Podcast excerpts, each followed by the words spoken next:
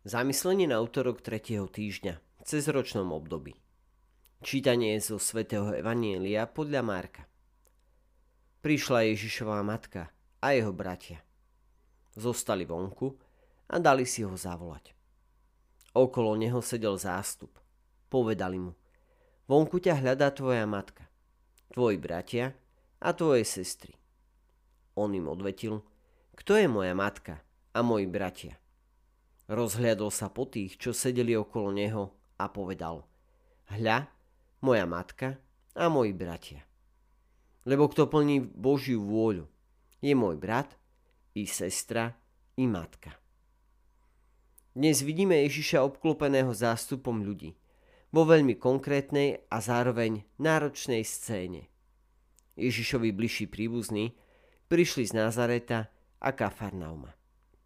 Keď však videli okolo seba toľko ľudí, rozhodli sa počkať vonku a radšej po ňo poslali. Zástup mu to hovorí. Vonku ťa hľadá tvoja matka, tvoji bratia a tvoje sestry. On sa ich však opýtal, kto je moja matka a moji bratia?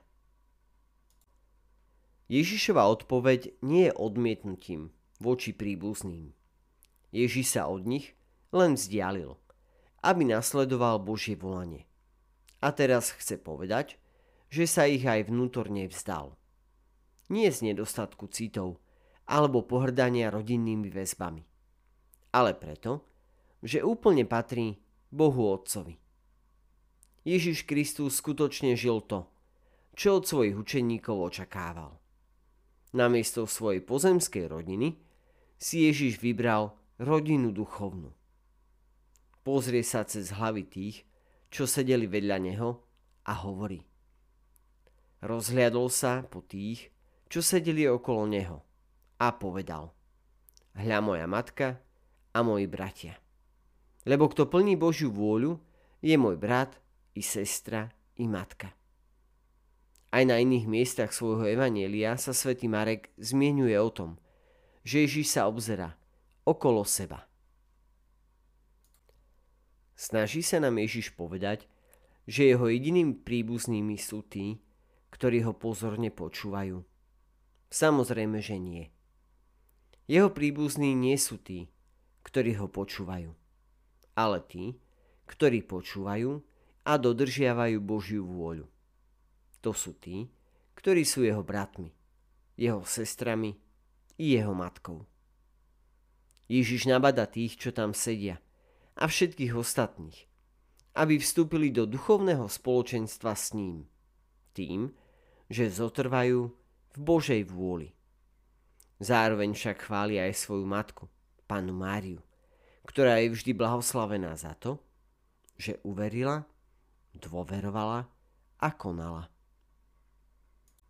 Myšlienky k dnešnému evanieliu. Svetý Augustín napísal, jej blízkosť ako matky by Márii nebola na nič, keby nebola nosila Krista vo svojom srdci. Po blaženejšom spôsobe ako vo svojom tele. Pápež Benedikt XVI povedal, moja duša veleby pána. V týchto slovách Mária vyjadruje celý svoj životný program. Nestavia sa do stredu, ale necháva priestor Bohu. Len vtedy dobro vstupuje do sveta a katechizmus katolíckej cirkvi dodáva. Na zväzť, že mocou Ducha Svetého porodí Syna Najvyššieho, bez toho, že by poznala muža, Mária odpovedala s poslušnosťou viery a v istote, že Bohu nič nie je nemožné. Hľa, služobnica pána, nech sa mi stane podľa tvojho slova. A tak keď Mária dala svoj súhlas Božiemu slovu, stala sa Ježišovou matkou. A nezdržiavaná nejakým hriechom, prijala celým srdcom spasiteľnú Božiu vôľu.